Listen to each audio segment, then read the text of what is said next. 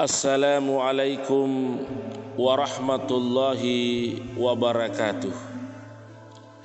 الحمد لله الحمد لله رب العالمين الذي جعل الشهر رمضان شهر مبارك سيد الشهور.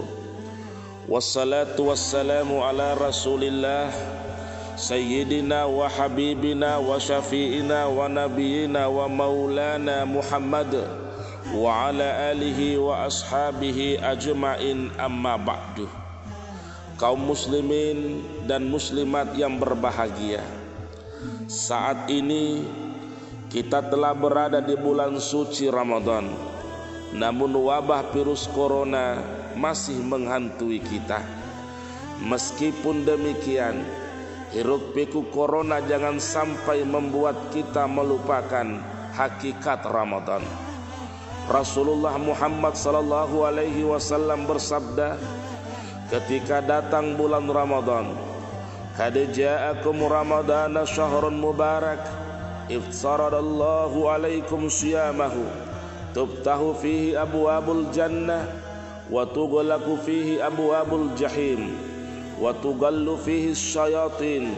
Fihi lailatun khairun min alfi syahr. Man hurima khairaha faqad telah datang kepada kalian bulan Ramadan. Bulan yang diberkahi. Allah mewajibkan kepada kalian puasa di bulan ini.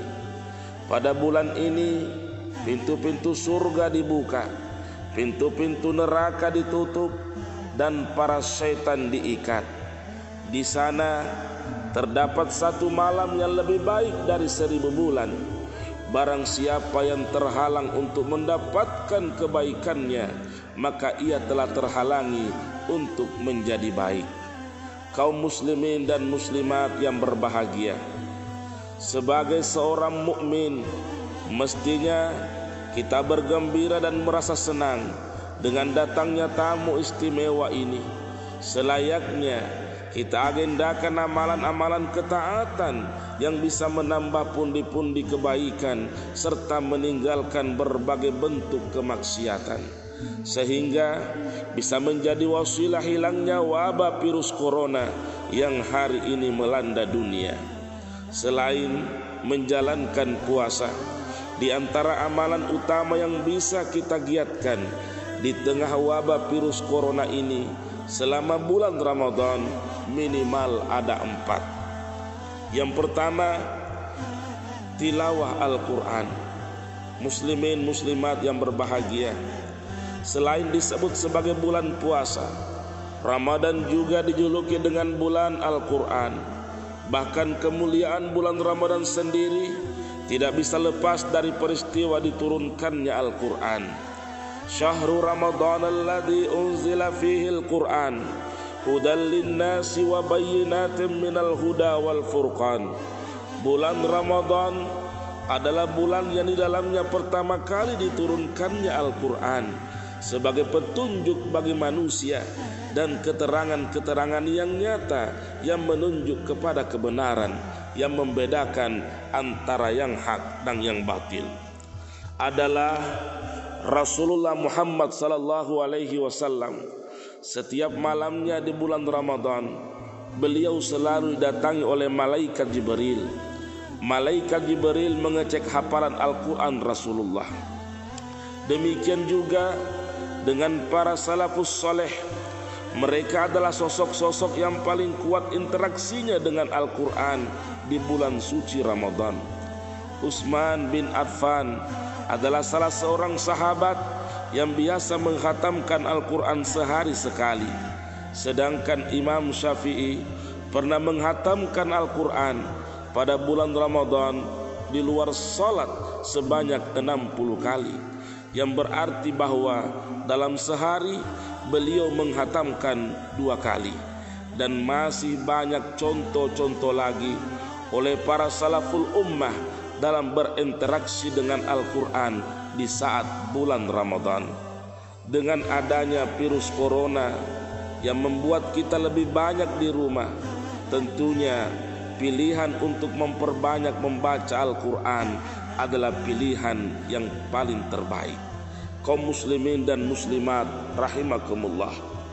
Yang kedua, salat tarawih. Meskipun Ramadan tahun ini sebagian besar kita tidak melaksanakan di masjid, akan tetapi jangan sampai pula kita melewatkan malam tanpa mengisi malam dengan salat. Karena Rasulullah Muhammad sallallahu alaihi wasallam bersabda, "Man qama ramadhana imanan wa ihtisaban, lahu ma taqaddama min zambihi." Barang siapa yang mendirikan salat termasuk salat tarawih di bulan Ramadan dalam keadaan beriman dan mengharap balasan dari Allah taala, niscaya diampuni dosa-dosanya yang terdahulu.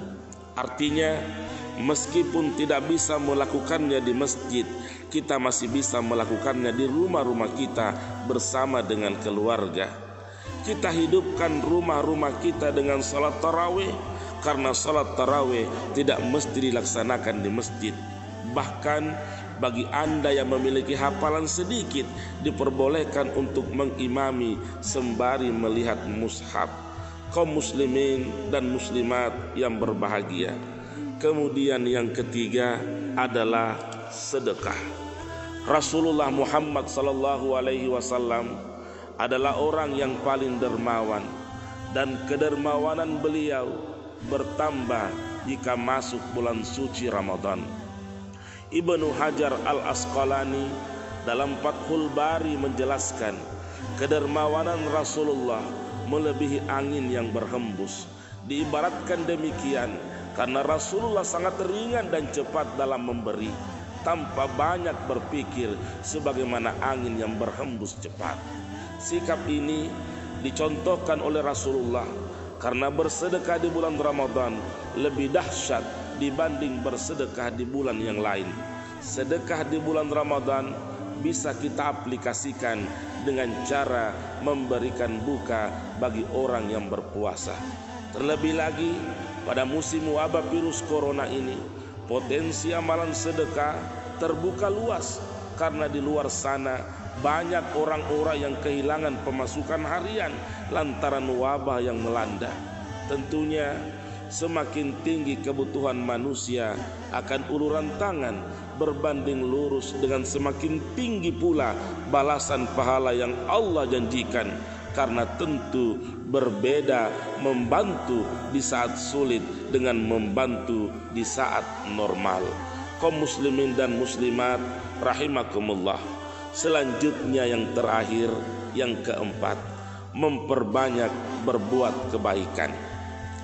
Bulan Ramadan adalah peluang emas bagi setiap muslim untuk menambah rekening pahalanya di sisi Allah. Selain beberapa amalan ini, kita juga bisa mengerjakan salat-salat sunat, memperbanyak zikir dan istighfar, serta berdoa kepada Allah terutama pada saat mustajab, yaitu ketika hendak berbuka, pada sepertiga malam terakhir dan pada waktu sahur. Dengan demikian, tujuan dan harapan dari bulan Ramadan itu sendiri dapat kita raih secara maksimal dan kita layak disebut sebagai pribadi yang bertakwa meskipun wabah melanda. Demikian yang sempat kami sampaikan. Saya Syahriadi Al-Bugisi mengucapkan jika semua harta adalah racun, maka zakat, impak dan sedekah penawarnya. Jika seluruh umur adalah dosa, maka takwa dan tobat obatnya. Jika seluruh badan adalah noda, maka Ramadan pemutihnya. Selamat menunaikan ibadah puasa. Mohon maaf lahir dan batin. Wassalamualaikum warahmatullahi wabarakatuh.